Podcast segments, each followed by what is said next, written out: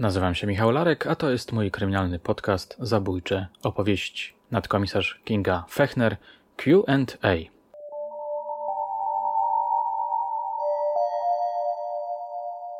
Jednej pani, która chorowała na schizofrenię paranoidalną, odbierałam dziecko. Koleżanka to dziecko pod legendą wyprowadziła z domu, a ja przez chwilę z nią zostałam sama do momentu, kiedy kolega podejdzie razem z karetką, bo trzeba było wyjść po, po lekarza. E, a pani wtedy, pamiętam, gotowała e, wrzątek e, na kuchence i z nożem mi się gdzieś poruszała po kuchni.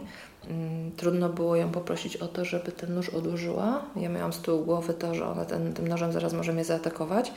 Mm, pani była bardzo pobudzona, ona sądziła, że dziecko poszło na spacer z koleżanką, natomiast no, ten nóż cały czas gdzieś tam trzymała. W końcu je odłożyła i pokazała mi, że gotuje zupę jakąś jarzynową, a tam w tym wielkim garnku była tylko woda, która miała, y, wrzała już wtedy.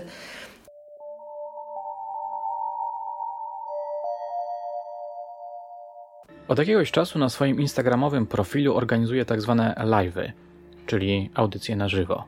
Do tej pory gośćmi byli głównie moi i wasi znajomi oficerowie stare szkieły, na przykład major Wojtyniak czy inspektor Bronicki. Dzisiejszy odcinek podcastu to zapis, lekko skrócony, takiego właśnie live'a. Dodam, że wyjątkowego. Dlaczego? Dlatego, że jego bohaterem jest kobieta. Charyzmatyczna policjantka posiadająca dar wciągającego opowiadania, którą poznałem jeszcze przed pandemią. Nadkomisarz Kinga Fechner. Pracuje w Komendzie Wojewódzkiej Policji w Poznaniu na stanowisku zastępcy naczelnika Wydziału Komunikacji Społecznej. Podczas audycji pani oficer zachwyciła nasze słuchaczki, które zasypały ją pytaniami i komplementami. To był chyba jeden z najlepszych live'ów. Moje drogie, moi drodzy, zapraszam Was do wysłuchania rozmowy z nadkomisarz Kingą Fechner, która odbyła się w jej gabinecie w Komendzie Wojewódzkiej mieszczącej się na ulicy Kochanowskiego.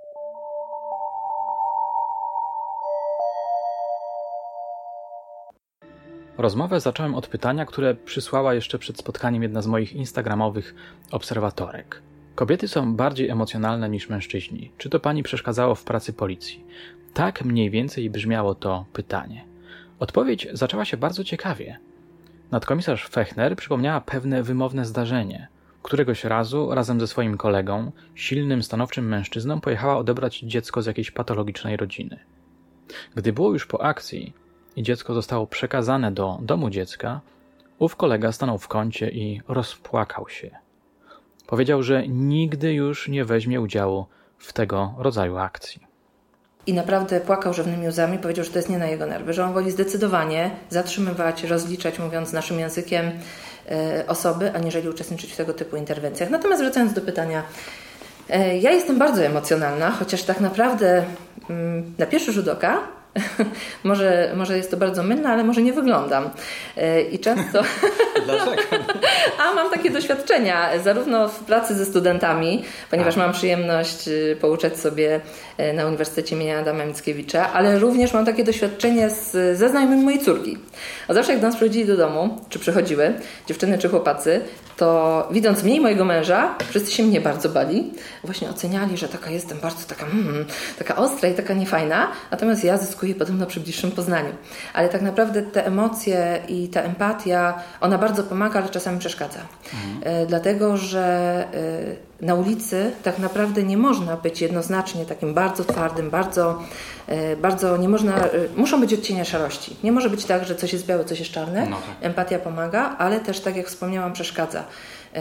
Pewnie za chwilę dojdziemy do tego, czym się zajmowałam na Jeżycach na początku swojej kariery mhm. służbowej. Natomiast właśnie w trakcie tych moich E, służbowych zadań, które wykonywałam, e, no często się zdarzało, że, że bardzo to okupywałam gdzieś jakimiś takimi, e, może nie rozstrojami nerwowymi, ale takimi niefajnymi historiami, które się w głowie toczyły gdzieś tam, wiesz, myślisz o tym, co się dalej dzieje z daną osobą. Ale to pewnie wyjdzie za chwilę w planie. Okej, okay, pewnie mhm. tak. Ale to bardzo ciekawie e, odpowiedziałaś na to pytanie, bo jakby na chwilę przekierowałaś uwagę na mężczyzn, e, pokazując, że e, i oni miewają słabsze momenty. I rzeczywiście mam wrażenie, że kiedy policjanci mężczyźni prowadzą śledztwa związane z dziećmi, to wtedy bardzo często coś dzieje się z ich emocjami, ich psychika siada. No nasz znany doskonale wszystkim e, przykład e, majora Wojtyniaka, który po sprawie Edmunda Kolonowskiego zrezygnował ze służby. Mhm. Powiedział, że to są jego słowa, wielokrotnie już je tutaj cytowaliśmy, że jego psyche zostało nadszarpnięte. No i przeszedł ze służby kryminalnej do służby y, kontrwywiadowczej. Nazbierało się dużo, dużo spraw związanych ze śmiercią i dzieci, a też, a też młodych, y, młodych ludzi. Ja nie ukrywam, że y, z racji bardzo podobnej jestem w tej chwili w miejscu, gdzie jestem. Aha. To zaraz do tego mhm. dojdziemy. Nie Oczywiście. Wyprzedzać fakt? wypadków, tak, faktów, wypadków. Tutaj już pytania się pojawiają i właśnie wiedziałem, że, że kobiet, kobiecy gość wywoła różnego rodzaju ciekawe pytania. To ja jeszcze chciałbym tak zapytać ogólnie o sytuację, w której kobieta jest osadzona w męskim świecie, a podejrzewam, że policyjny świat męski jest światem szczególnego rodzaju. tak, coś w tym jest. W tej chwili e, mam wrażenie, zresztą uczestniczę w ślubowaniach nowo przyjętych policjantów, że policjantów jest dużo więcej niż kiedyś. Ja zaczynałam służbę prawie 22 lata temu, niedługo, niedługo mi się przekręci zegar na 22 rok no i wtedy faktycznie e, było mało dziewczyn. I te dziewczyny e, zazwyczaj trafiały, tak jak moja ścieżka kariery się rozwijała, ja trafiłam do tak zwanej patrolówki. Czyli w tej chwili jest duży nacisk i bardzo się pilnuje tego, aby były ubikacje, szatnie, e, oczywiście dostosowane do płci. No wtedy to była jedna wielka koedukacja. E, I ja nie ukrywam, że e, razem z koleżanką byłyśmy w, w zespole w, takim patrolowo-interwencyjnym, gdzie jeździłyśmy na radiowozie, miałyśmy patrole piesze z chłopakami i tam nikt się nie zastanawiał, czy my e, się przebierzemy z chłopakami, czy nie. I to były takie pierwsze dni próby, gdzie chłopacy też e, próbowali nas troszeczkę wybadać, zobaczyć, jak to wygląda. E, I wtedy to był ten moment. To tak jak w małżeństwie, jak od razu nie postawisz twardych warunków, to już potem nic nie wynegocjujesz. E, I prawda jest taka, że na, e, na te pierwsze dni trzeba było bardzo uważać, żeby nie wyjść na księżniczkę, Aha, bo tak na ciebie patrzą. A kobitka to co ona tam, lepiej z nią nie jechać w patrol. No takie są czasami głosy. A możesz powiedzieć o jakichś swoich wypadkach z tamtego czasu? Z tego momentu, kiedy cię badano? Czy nie jesteś księżniczką? E, tak, tak, oczywiście, że tak. E, ja zaczynałam służbę dokładnie 1 czerwca. E, więc jakby miałam to szczęście, że patrole piesze mnie cieszyły, bo była piękna pogoda i ciepły wieczór. No tak. Ale potem jak się okazało, że, że chłopacy chętnie w miarę ze mną chodzą w te patrole, chociażby z racji tego, że jestem gabarytowo dosyć wysoka, jestem duża, jestem dość stanowcza w tym, co robię i jakby nie bałam się, to, to było ważne, no to gdzieś tam pewnie poszła fama i o mnie i o tej koleżance, że, że no nie jest tak źle, jakby się mogło wydawać. I koniec końców gdzieś tam w radiowozie sobie jeździliśmy, oczywiście nie razem, tylko z chłopakami. I była taka jedna interwencja, pamiętam. Tych interwencji było wiele, ale ta była taka na początku dość e, taka zwykła. Nic nie mogło się wydarzyć wielkiego podczas tej interwencji. E, pan, który się awanturował pod sklepem, e, dość mocno pod wpływem użycia alkoholu. E, oczywiście go sprawdziliśmy, wsiadł ze mną z tyłu do radiowozu, kolega prowadził radiowóz, dysponent siedział e, z boku, ja z tym panem w drugiej klasie, jak to się u nas mówi, w radiowozie na tylnej kanapie. Gaworzyliśmy sobie bardzo sympatycznie. Pan tam oczywiście miał takie luki i fugi pamięciowe z racji tego, że był pod wpływem alkoholu. Natomiast jak dojechaliśmy już do, na miejsce do miejsca docelowego, czyli do Izby Wytrzeźwień, e, to się okazało, że nie do końca dobrze pana sprawdziliśmy a pan miał broń ze sobą. O kurczę. I tak właśnie mogłabym być wtedy już na pasku TVN24, chociaż tak mogłabym, bo już wtedy chyba był TVN razem z kolegami, ale udało się. Natomiast koniec końców okazało się, że to nie była broń y, ostra, tylko jakiś straszak, ale a. nasze zdziwienie, a szczególnie moje. Jak tego zdziwienie pana... czy strach? No nie, no wiesz, teraz mówię o tym, że zdziwienie, ale wtedy no, to była taka malutka panika pewnie. Y, I to było takie też, teraz o tym opowiadam z uśmiechem, ale wtedy no śmierć w oczach mi się przewinęła. I kolegom też. Nie wiesz, no on, y, wysiedliśmy z tego radiowozu, ja z nim byłam sobie skuta z tyłu w kajdanki i haha i hi, i tak wiesz, bardzo rozluźniająco z tym panem, żeby tam mu nic do głowy nie przyszło, bo na początku był dość agresywny, potem kobieta podejrzewam, na niego wpłynęła tak, a nie inaczej. Nie, tak trochę żartuję, ale koledzy, koledzy też. Podobno kobiety łagodzą obyczaje. Mam nadzieję, że to, to miało jakiś wpływ. E, no i okazało się, że po wyjściu z radiowozu, kiedy pan już został e, jakby e, nam, no jeszcze go chwilę mieliśmy ze sobą, ale był już przygotowywany do tego, żeby przebrał się w inne ubranka, okazało się, że gdzieś tam ma przy sobie tę tak. broń.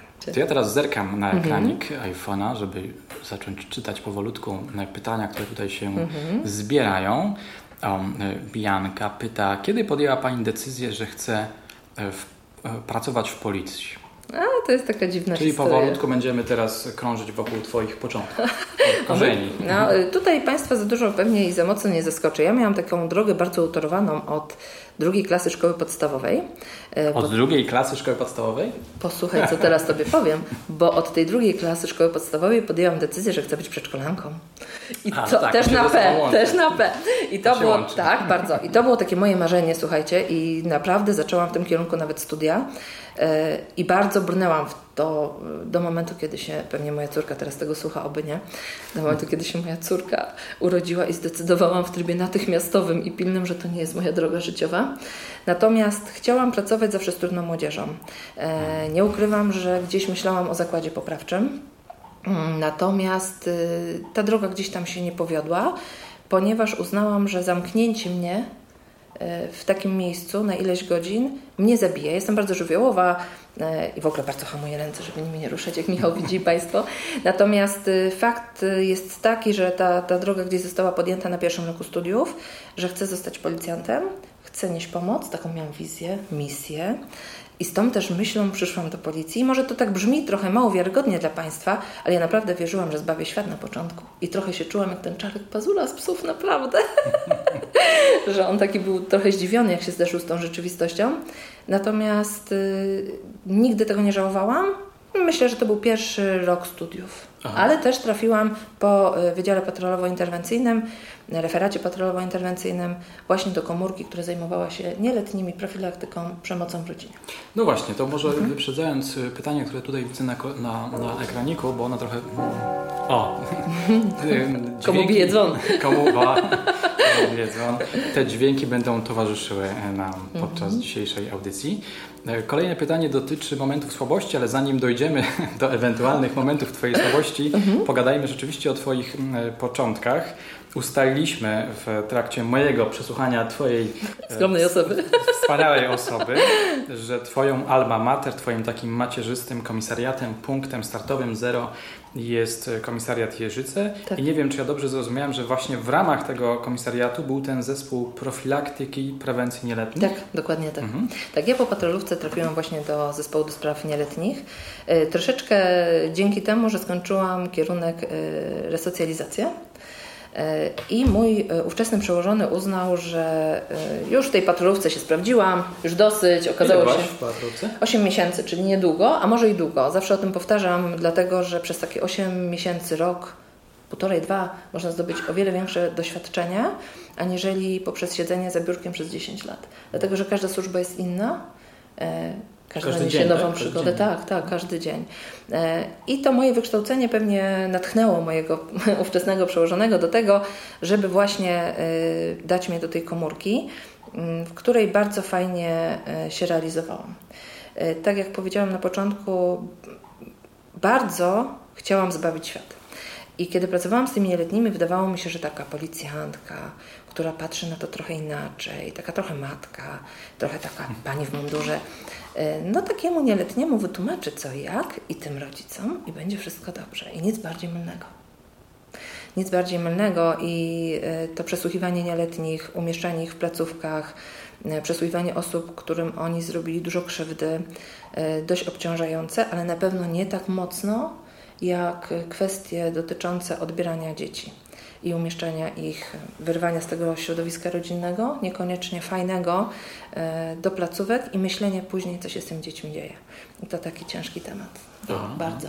Mhm. A możesz opisać jakąś taką jedną interwencję, żebyśmy mieli Nie, no pewnie. Mogę opisać wiele interwencji, tylko nie wiem, czy nam czasu starczy. E, wiele było tych odbiorów. E, kiedyś usiadłyśmy z koleżanką, z którą się tym zajmowałyśmy, naliczyłyśmy 22 dzieci, które odebrałyśmy. E, jedno dziecko zmarło po interwencji, nie z naszej winy, ale gdzieś z tyłu głowy to jest. E, mam taką jedną interwencję, którą wiele, ale ta jedna jest taka dla mnie bardzo szczególna, e, dlatego że to jest mój wyrzut sumienia, którego nigdy nikomu w życiu nie będę życzyła, żeby miał. A dotyczy tego, że tak się pewnie wzruszę, za co przepraszam. Dotyczy ona takiej sytuacji, gdzie doświadczenie życiowe moje trochę mnie pogubiło i uległam stereotypowi, któremu nie powinnam. Zabrakło doświadczenia zawodowego. A mam na myśli tutaj interwencję, która nie była jednorazowa, ona trwała dość długo, bo ponad pół roku. Ona się toczyła, zaczęła się oczywiście klasycznie, Pani wezwała e, policjantów na interwencję, byłam wtedy w tym patrolu. Pojechaliśmy, no okazało się, że pani jest e, pobita, e, pokazała nam kępę wyrwanych włosów, pan był pod wpływem alkoholu, pani miała twarz zadrapaną, no to klasycznie poszliśmy w kierunku, że pan dokonał ewentualnie jakiegoś naruszenia praw małżonki, dzieci płakały, pamiętam to było dwóch chłopców bliźniaków, no koniec końców pan e, pojechał na, na Izbę Wytrzeźwień. E, I takie interwencje się powtarzały średnio dwa razy w tygodniu. Oczywiście sprawa trafiła do sądu rodzinnego, sąd się zainteresował, ale jakby to też musicie Państwo pamiętać, że toczy się to troszeczkę swoim torem, tam też jest inna procedura. No my mieliśmy te interwencje w każdym razie dość często i zdarzyło się tak, później niestety to się okazało, że pan, który uchodził w naszym mniemaniu jako za sprawcę, E, przemocy. E, dwukrotnie szukał pomocy w komisariacie. Raz trafił na pana dyżurnego, raz trafił na dzielnicowego. Mm, tam nie do końca spotkał się z taką e, pomocą, której by pewnie oczekiwał. Dzisiaj musicie Państwo wiedzieć, że. Wyśmiali go po prostu, tak? Tak. Mhm. Jak to pan nie wie, jak sobie poradzić z kobietą, no, no, która no. pana bije? E, nikt mu pewnie nie uwierzył, tak myślę. No dzisiaj musimy pamiętać o tym, że jednak ta wiedza, ta empatia właśnie, o której dzisiaj mówiliśmy, ale też ten nasz horyzont się trochę rozszerzył. I wygląda to trochę inaczej. Wtedy no, szliśmy stereotypowo i ja też niestety temu uległam. W ogóle się nie mówiło o tym, że facet może być, mówiąc brzydko, y, osobą doznającą przemocy przez e, kobietę. W ogóle się o tym nie myślało. Poza tym dowody były twarde, tak? Pani była podrapana, pobita, dzieci mhm. płakały, miała włosy powyrywane, pokazywała nam te włosy. Musicie sobie Państwo też wyobrazić taką dynamiczną sytuację podczas takiej interwencji. Koniec końców, no ten pan został wyśmiany dwukrotnie. W efekcie dzieci zostały odebrane, trafiły do placówki i co się okazało? E, teściowa tego pana przyszła do nas i powiedziała nam, że tak naprawdę to ona wcześniej nie zgłaszała tego, no bo nie chciała robić swojej córce e, przykrości, pod górkę i problemów, ale się okazało, że ta pani, mając na względzie to, że nie do końca układało jej się pożycie z małżonkiem, chciała z nim jakoś ten związek zakończyć, nie miała pewnie odwagi, miała taki awaryjny pukiel włosów wyrwany, schowany w kuchni. Jak my przyjeżdżaliśmy, to ona nam go pokazywała, drapała się pazurkami, nawet kiedyś pani była świadkiem, ta mama jej, jak uderzyła się o framugę drzwi, no krew się polała z nosa. Natomiast pan był faktycznie pod wpływem alkoholu, ale nie był tu taki stan, wiecie Państwo, no generalnie był pod wpływem. Był po trzech piwach, czterech piwach, pięciu piwach, plus zmęczenie, plus nasze jakieś dodatkowe słabości, które mamy. Czasami jesteśmy niewyspani, wiadomo jak to wygląda. E, no, w rezultacie okazało się, że pan e, nie dźwignął tego, że dzieci zostały odebrane, umieszczone w placówce i popełnił samobójstwo. I to jest taki mój wrzut yy, i wyrzut sumienia bardzo duży, który do dzisiaj mnie gnębi, a minęło już 18 lat. Mm -hmm. No, przepraszam Państwa. No, też e, zdarzały się takie interwencje, gdzie yy, dwukrotnie przyszła mama, raz rodzice, raz mama i zostawili nam dziecko w komisariacie, bo stwierdzili, że już nie będą się nim opiekować i wyszli. To też taka sytuacja, gdzie nas z koleżanką, pamiętam, to uderzyło. Nie byłyśmy w stanie zrozumieć, że tak można zrobić. Także te, tych interwencji było całe mnóstwo. Ja każde dziecko pamiętam, jak je odbieraliśmy. Już może nie pamiętam imion i nazwisk, ale, e, ale pamiętam, że kiedyś miałyśmy z koleżanką taką rodzinę, gdzie dzieci dwukrotnie odebrałyśmy, sąd im rodzicom zwrócił te dzieci, a my byłyśmy tak e, sfiksowane na punkcie bezpieczeństwa, po tych wcześniejszych wypadkach, o których mówiłam, że e, jeździłyśmy w czasie prywatnym pod dom obserwować, czy wszystko jest w porządku. Także Aha. widzicie Państwo, no, nie do końca jest. Oczywiście chciałaś, chciała Pani od komisarzy zbawić świat. tak, chciałam zbawić świat. Mhm. Tutaj jest pytanie trochę nawiązujące do, do, do tego, e, ale zanim je odczytam, chciałem mhm. zapytać od siebie, bo przyszło mi do głowy takie oto pytanie, kiedy mhm. teraz to o tym opowiadałaś. Czy te doświadczenia związane z tym zespołem profilaktyki mhm. prewencji mhm. nieletnich, czy one jakoś mm, wpłynęły na Ciebie jako, jako na policjantkę? Czy one sformowały Ciebie jako policjantkę? Czy były mm, bardzo ważne? Tak. E, zawsze to powtarzam e, każdemu mojemu rozmówcy, obojętnie w jakich okolicznościach, że gdyby nie to, co już dzisiaj tu padło, e, to moje alma mater na Jeżycach, te moje doświadczenia życiowe, które tam odebrałam, to na pewno e, dzisiaj nie byłabym takim człowiekiem, jakim jestem. Aha.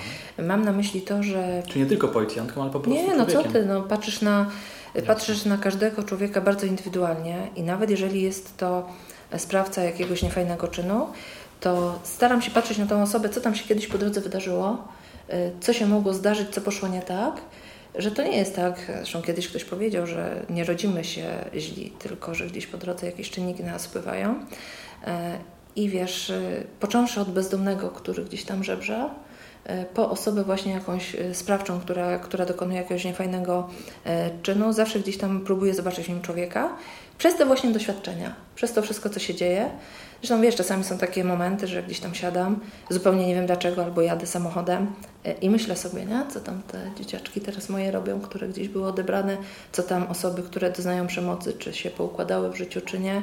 E, I patrzysz też szeroko, nie wiem, idziesz do sklepu i patrzysz na panią przy kasie, która jest zła i jest nie w humorze i patrzy na ciebie też tak trochę zbyka i nie patrzysz na nią pod tytułem, kurde, co za kobieta, nie podoba mi się o co jej chodzi, tylko zastanawiasz się, ciekawe co tam się wydarzyło, może akurat się dowiedziała o czymś niefajnym, kto coś jej zrobił, jakąś przykrość w domu albo coś innego, wiesz. Rozumiesz? Rozumiem, tak. Patrzysz tak, bardzo tak. szeroko na to, mhm. a nie zastanawiasz się tylko, że o, pani źle spojrzała i krzywo i teraz ja będę też na nią obrażona.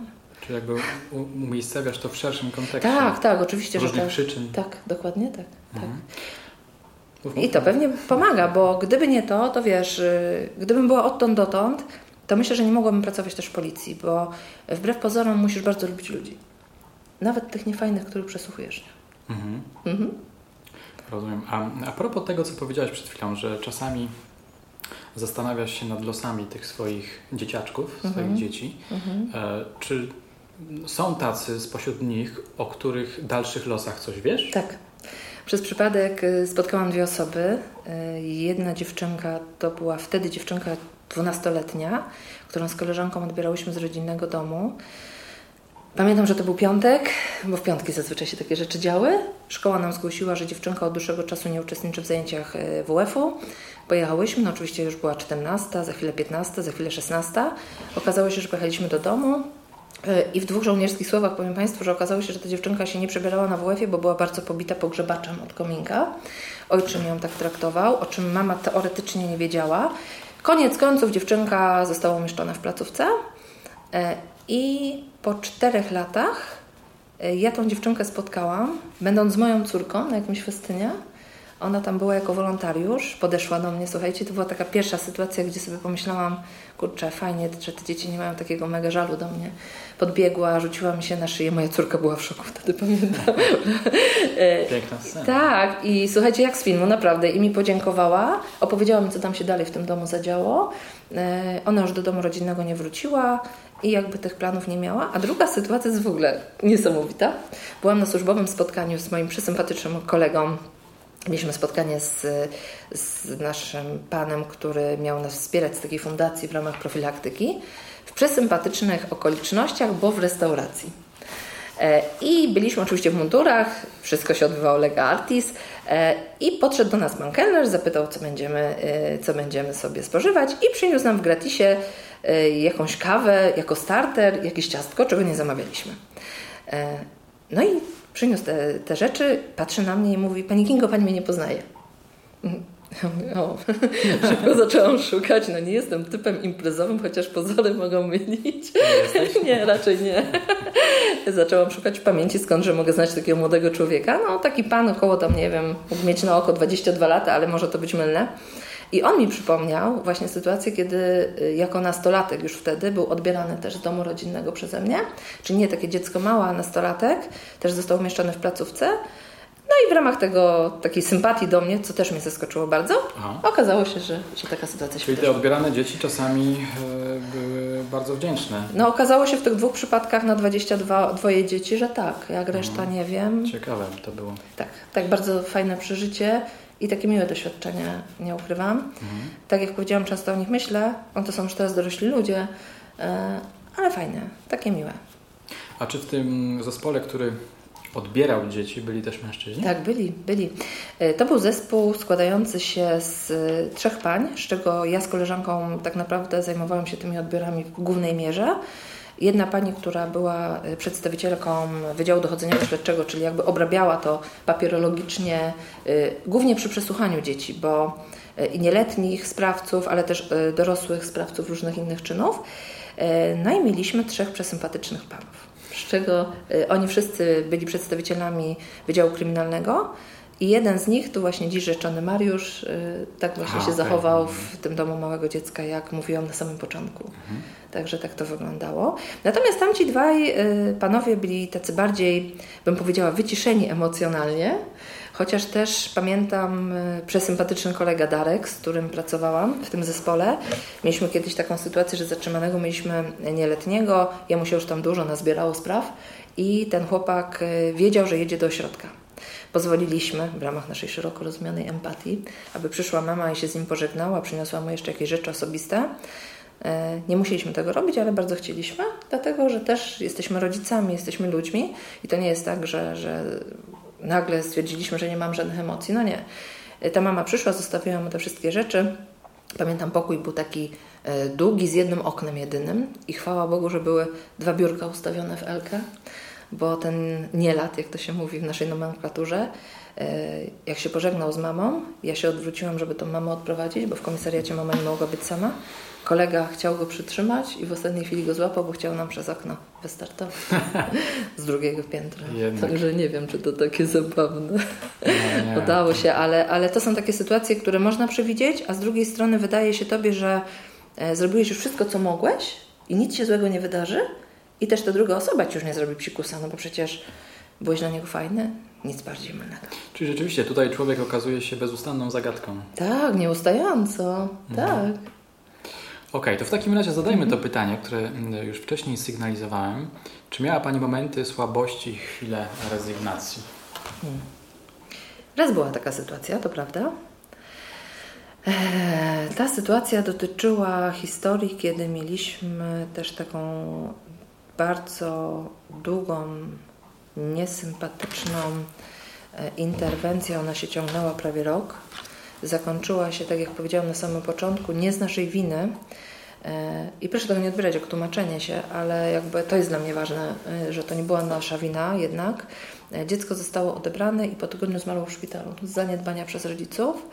Mm, I to był taki moment, gdzie z koleżanką sobie wtedy powiedziałyśmy, że mm, musimy coś zmienić w swoim życiu, bo jak się więcej razy takie sytuacje zdarzą, to się zafiksujemy za mocno. E, i jakby trzeba coś z tym zrobić. Ja bardzo to przeżyłam, tym bardziej, że wtedy moje dziecko było jeszcze małe i jakby też przenosiłam pewne rzeczy do domu, to jest nieuniknione.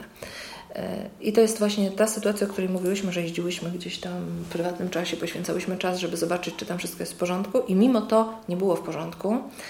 E, I pamiętacie, nie wiem, Państwo, jest taka przypowieść o, o ślepcach czterech i słoniu nie wiem, czy kojarzycie, to ja w dwóch słowach powiem tylko, że mhm.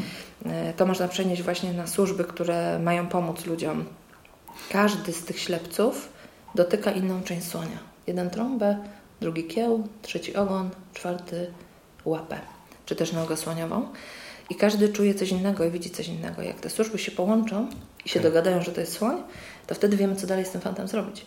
Tutaj to nie zadziałało niestety e, i się skończyło tak, jak się skończyło, mimo że wszystkie służby bardzo dużo siły w to włożyły i takiego potencjału ludzkiego, a jednak nie poszło. I to był ten moment, kiedy ja sobie postanowiłam, że e, a może się zrealizuję w innym zawodzie, a może zrobię coś innego. E, no stwierdziłam, że ten zawód to jest moje życie i moja pasja i bardzo mi się podoba i nie zmienię tego, ale postanowiłam wtedy, że zmienię komórkę której pracowałam i zrezygnowałam już z nieletnich, a otworzyła się przede mną fantastyczna e, szansa, którą wykorzystałam zupełnie przez przypadek. Mhm. To pewnie niebawem do tego e, momentu e, dojdziemy. Mhm. A mogę, mo możemy zapytać, kiedy właśnie odeszłaś z tamtej komórki i weszłaś do nowego wydziału? Tak, po 8 latach pracy z nieletnimi i po tamtym traumatycznym zdarzeniu i tragicznym Okazało się, że jadąc e, ze statystyką pod pachą, bo jeszcze wtedy e, nie do końca działało to wszystko tak w takiej formie elektronicznej, jak działa, spotkałam mojego przesympatycznego kolegę, który był moim nauczycielem w szkole policji na kursie podstawowym. E, on biegł przez plac na zajęcia, a ja szłam z tą rzeczoną statystyką pogratulował mi e, stopnia, wtedy byłam młodszym aspirantem, e, dość szybko mi się to udało zadziałać, też przez czysty przypadek. No i co się okazało, że ja oczywiście powiedziałam, że bardzo dziękuję, ale to już jakby koniec jest mojej świetlanej kariery w policji. I, e, I tyle. No i ja się zapytał, dlaczego? Ja mu odpowiedziałam, no i on mi powiedział, że słuchaj, a nie chciałabyś pracować w ośrodku szkolenia jako nauczyciel? Bo szukamy kogoś od nielatów. No i to przejście do, z nielatów z Jeżyc zajęło mi rok do ośrodka szkolenia policji. I tam była fajna przygoda Okej, okay, to za chwilę do tego e, dojdziemy. Tutaj jeszcze ktoś mhm. dopytuje. Magda, widzę. Czy panowie bardzo dali w kość, szczególnie na początku pani kariery, zanim się przekonali do kobiety na tym stanowisku? Czyli jeszcze te dwa Cały światy, czas te dwa światy. Kobiety. Yy, czy dali mocno w kość? Yy, czasami trzeba być trochę męskim w tym świecie, żeby się odnaleźć. Yy, I mam tutaj na myśli to, że mi bardzo pomaga moja osobowość. Dlatego, że. Jaka to osobowość? Taka osobowość y, trochę zadziorna, y, trochę bezczelnowa, y, ale też taka, która gdzieś mnie wiesz co, nauczyło życie tego, że jak ktoś cię zaczepia, albo podrywa w nie taki sposób, jak chcesz i wiesz, że to nie ma nic wspólnego z fajnym flirtem, to musisz takiego gościa po prostu zgasić. Aha. E, I taki przykład, gdzie gdzieś tam się przebieraliśmy i śmiechy, chichy e, i wiesz, i ocenianie ciebie. No chyba każdy facet widział kobietę na plaży w biustonoszu i w majtkach, więc jakby nie robiłam z tego zagadnienia większego. Natomiast gdybym z niego zrobiła zagadnienie, to oni by mnie wtedy zjedli po prostu bo by zaczęli po mnie ujeżdżać pod tytułem, że właśnie jestem tą rzeczoną księżniczką, że jakaś tam się wstydzę, że przyszłam do policji, powinnam się zachowywać tak jak wszyscy, a nie szukać gdzieś tam dziury w całym. To na pewno to. Yy, nie dali mi aż tak bardzo w kość. Myślę, że dlatego, że zawsze gdzieś tam udawało mi się nawiązać ten wspólny język. Yy, musimy też nauczyć się stawiać fajne granice. I to jest taka podstawa w moim przekonaniu, że, że to jest ważne. Że jak nie pozwolimy sobie wejść na głowę, yy, to też yy, ci faceci, ale też i koleżanki, gdzieś tam na pewno sobie y, stwierdzą, że nie ma co zaczepiać, bo głupio mi odpowie, po co mi to publicznie. Mhm. Nie? To jest takie, myślę, że to jest to. Okej, okay. mhm. czyli rozumiem, że nie miałeś żadnych bardziej takich traumatycznych, czy no... no mam wrażenie, że miałam traumatyczne przeżycie. A, z facetami? Nie, z facetami, tak, tak. Chodzi o tym męskim Nie, świecie. myślę, że nie. Myślę, że nie, myślę, że nie. Jeżeli chodzi o stronę kolegów, to nie. Ale jeżeli chodzi o pracę w policji, E, na ulicy z osobami, które e, legitymujesz, z którymi wykonujesz pewne czynności, no to na pewno tak. Bo to jest mhm. niefajne. Bo po pierwsze patrzą na ciebie przez pryzmat baby w policji. E, Ale właśnie, bo to jeszcze ludzie z zewnątrz. Tak, tak, bo koledzy to tam z kolegami sobie można poradzić. No. ale, ale właśnie osoby postronne to są takie dwie skrajności. Albo bardzo pokazują, jak cię lubią i jak jest fajnie, i nawet fajnie być legitymowanym czy zatrzymywanym przez panią, takie były zdania ale też były bardzo przykre sytuacje z wulgaryzmami w tle i z historiami dotyczącymi tego, że, że baba do garów, a nie do munduru, Pff, co to za zawód dla kobietki i tak dalej, i tak dalej. Mhm. Także myślę, że... że ze Jak sobie radziłaś z tym, z takimi komentarzami? No to zapraszam do tych garów ze mną na przykład. no wiesz, to wszystko zależy od sytuacji, bo dzisiaj sobie tutaj siedzimy w fajnym gabineciku w Komendzie Wojewódzkiej no tak. E, i sobie wspominamy to tak naprawdę ze śmiechem, ale też ten czas wtedy był trochę inny niż teraz. Teraz mam wrażenie, że w momencie, kiedy policjant podchodzi i rozpoczyna interwencję, każdy już wyciąga komórkę i ją nagrywa. No I to jest też taka blokada dla nas, bo po pierwsze musimy się zastanowić nad tym 10 razy, co powiemy, bo pamiętajmy o tym, że można dużo krzywdy zrobić tym, że się wytnie coś z wypowiedzi i ona traci zupełnie kontekst. I to jest chyba najbardziej przykre. Natomiast wykonać czynności należy. Nie da cię sprowokować i tyle. Myślę, że z uśmiechem na twarzy dużo rzeczy trzeba zrobić. No oczywiście wiecie Państwo, jeżeli zaczyna ktoś mocno rzucać wulgaryzmami i jest nieprzyjemny, no to my mamy oczywiście środki ku temu, żeby od pouczenia rozpocząć, a na zatrzymaniu zakończyć. Wszystko zależy, jak się, jak się dana sytuacja rozwinie. A propos m, mm, takich trudniejszych momentów, bardzo mhm. niebezpiecznych, ktoś nas pyta, czy, Ciebie, e, czy musiała Pani kiedyś użyć e, broni? E, miałam taką interwencję na tyłach Teatru Nowego. Nie o. wiem. Spektakularnie się zaczyna. tak. Sytuacja się działa y, gdzieś tam w jesienną, taką mroczną noc, pamiętam. E, mieliśmy wtedy e, patrol prewencyjny i były zgłoszenia, że gdzieś na tyłach Teatru Nowego e, ktoś się kręci, szuka czegoś przy samochodach. I pamiętam, że z kolegą dzielnicowym wtedy mieliśmy tą służbę. I się okazało, że faktycznie jest tam ktoś niesympatyczny. Yy, zaczął gdzieś tam się jakaś szarpanina między nami. Yy, wyjęliśmy broń, ale, ale jakby nie użyliśmy jej ostatecznie. Mhm. Także to był taki moment, ale. A inna nasza słuchaczka, Agata, pyta, czy znalazła się Pani kiedyś w sytuacji e, zagrożenia e, życia? Tak. E, tak, takie sytuacje dwie na pewno pamiętam. Aha.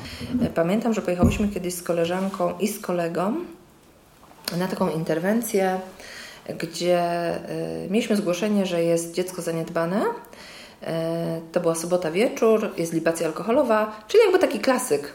Y, I to było takie, pamiętam, bardzo duże mieszkanie na drugim piętrze z korytarzem i z sześcioma drzwiami po bokach, czyli na korytarzu sześć pomieszczeń było.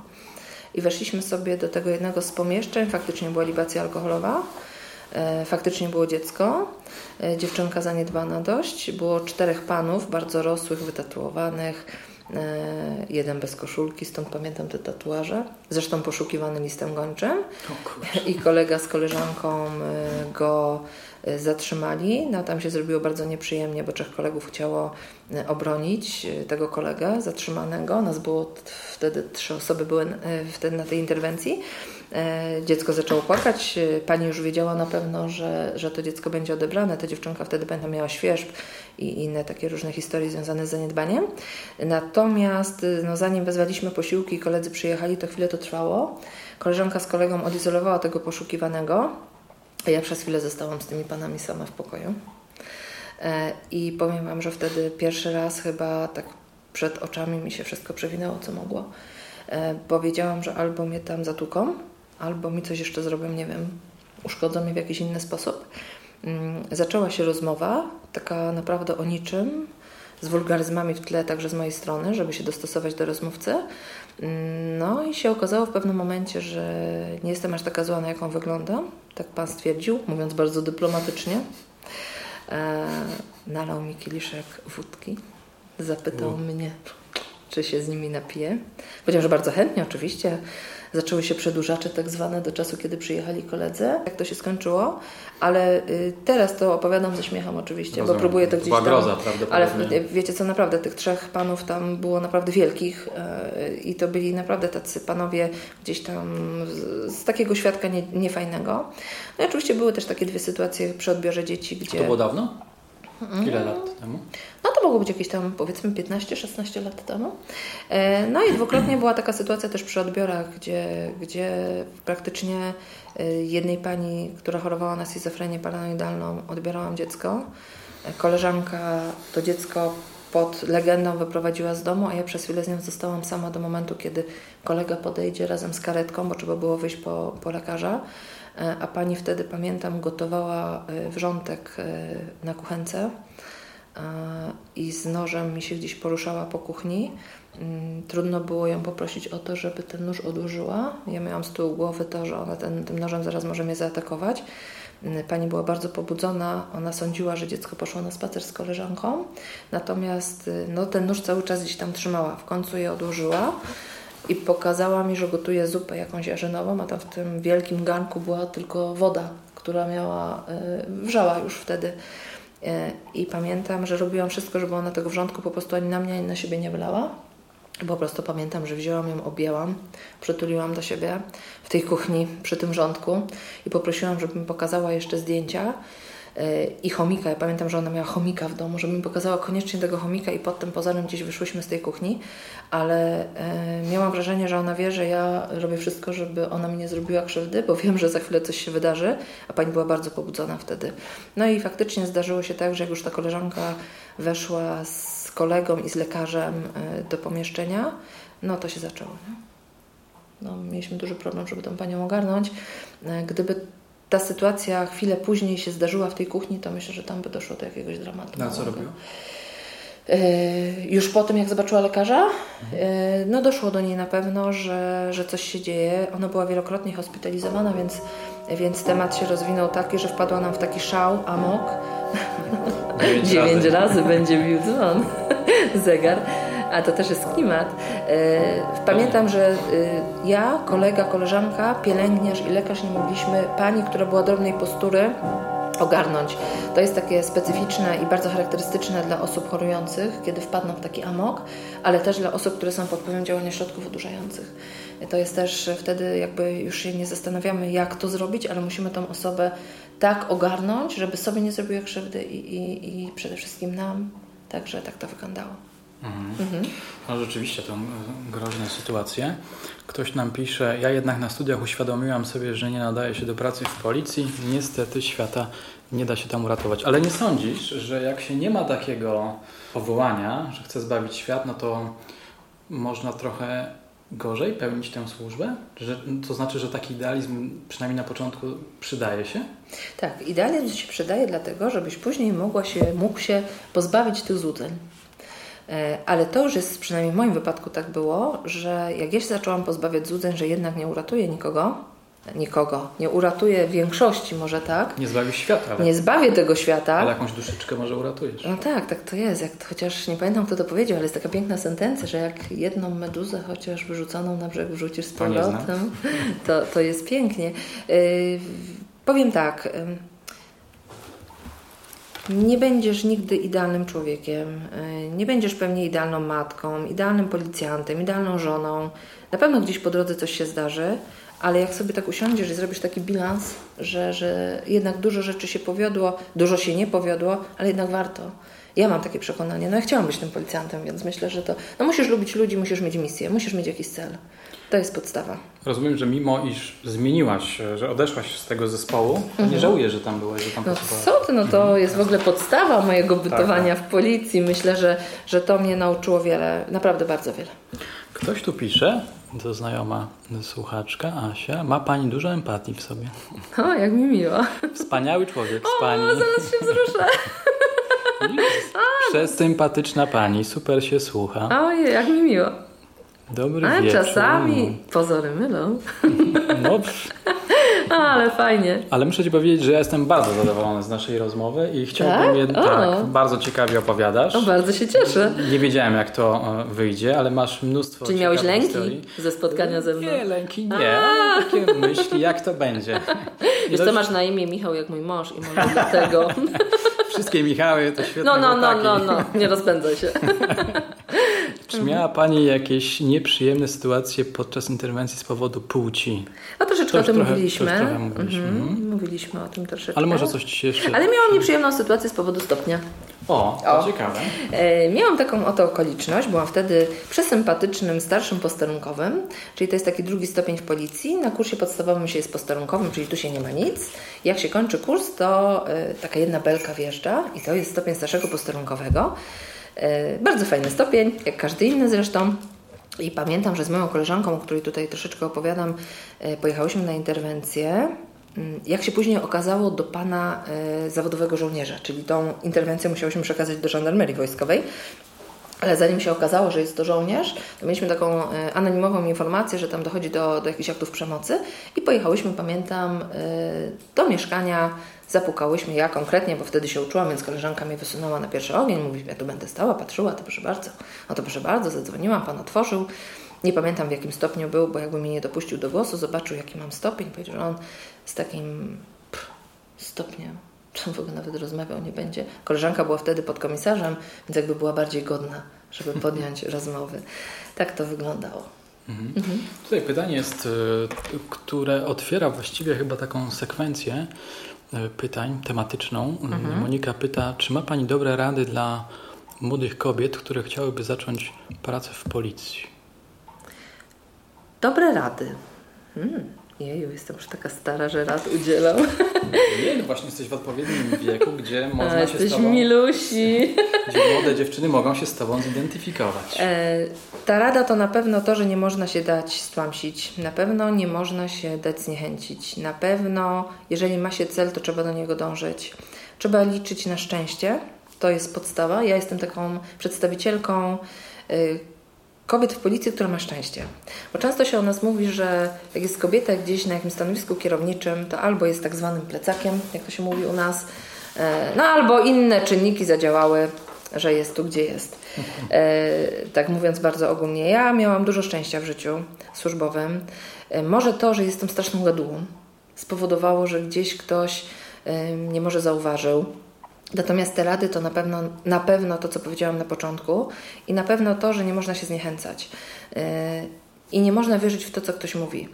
Bo jeżeli przełożony nam powie, że jestem za niska, jestem za słaba, jestem za cienka, bo nie wiem, popłakałam się albo źle rozmawiałam z daną osobą, no to niech sobie tak mówi. On mnie zobaczył w pewnym wycinku mojego życia, a nie wie, jaki jest plan dalszy. I ja myślę, że to jest taka rada podstawowa. E, też trzeba pamiętać, z tyłu głowy mieć na pewno, i czy to będzie policja, czy inny zawód, e, że czasami trafia się na swojej drodze na takich ludzi, którzy pięknie się uśmiechają, ale nie do końca nam dobrze radzą.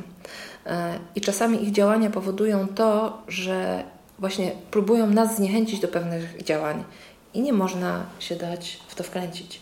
Jeżeli ja wierzę w coś i chcę coś zrobić, to to po prostu należy robić. Tak mówiąc bardzo ogólnie oczywiście, no bo po drodze jest wiele kłód, jak wiemy, w życiu, y, ale myślę, że to jest to, że, że fajnie jest też mieć takiego wprowadzającego. Y, dobrego, który, który poprowadzi za rękę i nie będzie osobą zawistną, a właśnie będzie gdzieś tam próbował wytłumaczyć. I to jest osoba z dużym doświadczeniem życiowym, myślę, że, że to jest bardzo ważne bo zawodowe jest ważne bardzo, ale życiowe, które jest właśnie takie pokazujące empatię, pokazujące e, takie fajne cechy ludzkie, no tak. otwiera dużo rzeczy. Mhm. Mhm. A gdyby dzisiaj e, młoda dziewczyna, nie wiem, w czasie studiów, po studiach albo po szkole średniej chciała zostać policjantką, to jakie ma możliwości? Jak ona może to zrobić? E, dobrze by było, żeby miała maturę. To jest Aha. jakby podstawa. E, przychodzi do Wydziału Kadr Szkolenia lub też sobie wchodzi na stronę KWP w zakładkę kadry e, i tam ma wszelkie informacje, gdzie należy złożyć papiery. Na pewno kwestionariusz, na pewno trzeba zdać e, e szereg różnych historii związanych ze sprawnością fizyczną. Czyli e, na stronach e, hulają gdzieś nasze filmiki, gdzie z Wydziału Kadr Szkolenia chłopacy pokazują, jak wygląda ta tak zwana ścieżka zdrowia czyli ten test, który należy y, przejść, żeby się dostać. Od tego trzeba zacząć. Jak to się zda, to już jest połowa sukcesu, a to nie jest wcale takie trudne, tylko okazuje się, że dużo techniki trzeba w to włożyć. Aha. Poćwiczyć troszeczkę i to naprawdę nie jest jakieś skomplikowane. Potem trzeba przejść badania lekarskie, rekrutację w postaci naszych psychologów. To jest dość trudny temat też. Aha. Tutaj nie będę wchodzić w szczegóły, dlatego że ich nie znam po prostu. Na pewno trzeba przejść test psychologiczny, na pewno trzeba przejść jakieś egzaminy i testy psychologiczne, rozmowa z psychologiem. Na końcu badania lekarskie i taka wisienka na torcie, ta rozmowa kwalifikacyjna. A co na tej rozmowie kwalifikacyjnej się dzieje? E, a ta rozmowa jest taka fajna, bo to już jest taki ostatni etap e, i tak naprawdę rzadko kiedy można na niej odpaść. A kto ją przeprowadza, taką rozmowę? Policjanci, na pewno przedstawiciel Wydziału Kadr Szkolenia i na przykład taka osoba z Wydziału Prewencji. Kiedyś miałam też przyjemność być w takiej komisji. I tam w zasadzie chodzi o autoprezentację. E, pytamy, jakie są mocne cechy, jakie słabe, jaką książkę ostatnio ktoś przeczytał, co by chciał zrobić w policji i pytanie, które jest zawsze takim betonowym kołem ratunkowym, ale sprawdzające, śmieję się oczywiście, sprawdzającym, jak osoba się zachowa. Nie wiem, czy ono jeszcze hula, ale, ale było swojego czasu często zadawane. E, kiedy już osoba się tak fajnie rozluźniła, już wiedziała, że no już fajnie wypadam na tej autoprezentacji, będzie wszystko dobrze, to pada pytanie, czy ma Pani prawo jazdy? Mam. Jak nie ma, no to szukamy wtedy czegoś innego. Ale zakładając, że, że ma to prawo jazdy, E, no to jedzie Pani w patrolu jednoosobowym i zatrzymuje Pani swoją mamę albo tatę, który przekroczył prędkość znacznie. I co Pani robi, Pan?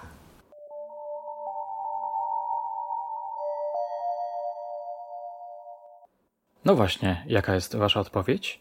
Jaka jest poprawna odpowiedź?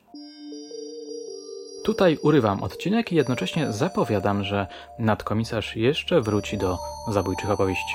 Oczywiście zachęcam gorąco do nadsyłania pytań, chętnie jej przekażę naszej znakomitej policjantce. A żegnając się już z Wami, gorąco Was zachęcam do czytania i kupowania moich książek kryminalnych, a szczególnie Nienawiści, najnowszego kryminału osadzonego współcześnie, w którym niezwykle ważną rolę odgrywa wątek podcastów true Dziękuję za uwagę, do usłyszenia już niebawem.